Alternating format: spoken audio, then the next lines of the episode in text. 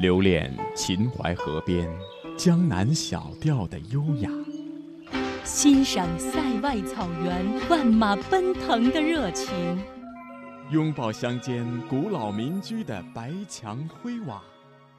抚摸古城王府宅院的古树幽兰，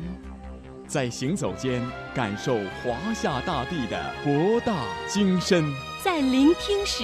体会中华文明的深邃悠远。魅力中国，风景如画。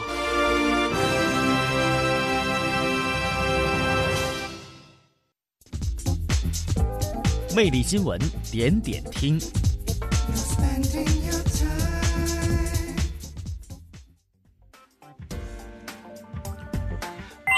好的，魅力中国进入到我们魅力新闻点点听的环节，浏览一组魅力新闻。首先来关注一下香港方面，由国务院侨呃侨务办公室与香港侨界社团联会主办的“文化中国四海同春”香港各界新春晚会，四号呢在香港体育馆开演，以“扬帆再起航”为主题，也邀请了香港各界人士共庆新春，共祝祖国发展迈入新时代，香港发展开启新征程。文化中国四海同春呢，是国侨办二零零九年推出的春节为侨文化活动之一。今年呢已经是第十届。香港呢是今年文化中国四海同春为侨访演活动的第一站，也是这一次活动第八次在香港举办。第四届中国诗歌春晚四号在北京梅兰芳大剧院开幕。北京主会场晚会上，中国诗歌的两大源头《诗经》《楚辞》在舞台上对咏，成为一大亮点。晚会按照历史脉络分为序，总把新桃换旧符；《诗经》《楚辞》源流长，魏晋风骨桃花源，唐诗宋词共芬芳，文化自信铸脊梁，诗旅印处梦飞扬。爱与乡愁同沧桑，尾声万紫千红总是春八个部分。接下来我们来关注广东的梅州二零一八到梅州过大年系列活动呢，三号上午在梅州市客天下景区正式启动了。那么据了解呢，今年的春节期间呢，梅州各县市区的旅游局和旅游企业呢将会筹划组织近一百个旅游主题活动和推出一系列的优惠措施。包括客天下景区的特色小镇客家情美好生活中国年，桥西古韵景区的到桥西古韵到找年的味道，以及麓湖山景区的麓湖山杏花节等。那么此外呢，不少旅游景区的景点呢，还将会针对贫困家庭、残疾人、老年人、学生等弱势群体或者是特殊人群实行门票减免的优惠。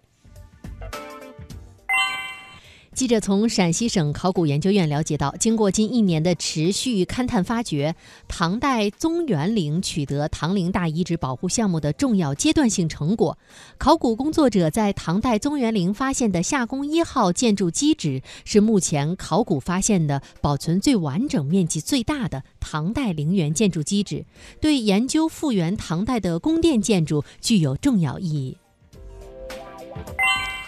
接下来我们来关注内蒙古。近日呢，二零一七到二零一八赛季的国际登联攀冰世界杯中国哈速海站开幕了。来自美国、加拿大、俄罗斯、法国、韩国等二十多个国家的八十多名运动员呢，将展开为期三天的激烈的角逐。详细情况，我们来跟随央广记者的报道了解一下。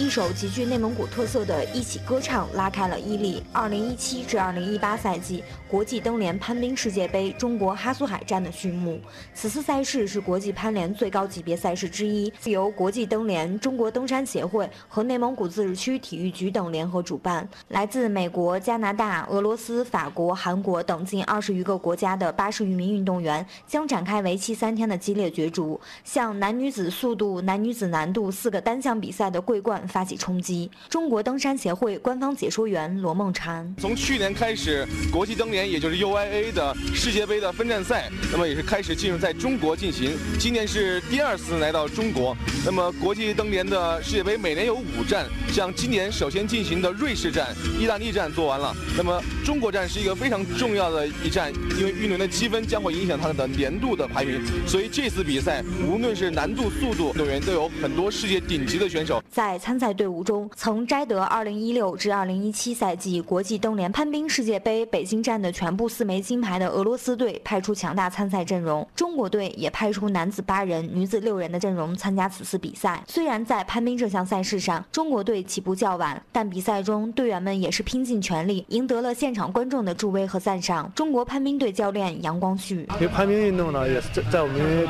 呃中国呢，也是正在一个推广的阶段，也是通过这次比赛让队员更更多的去学习和交流，啊，同时也是希望我们呃国家队啊，在我们这次比赛当中能有好的一个成绩的突破吧。这次只要是队员能够发挥他们最好的这个训练水平就可以了。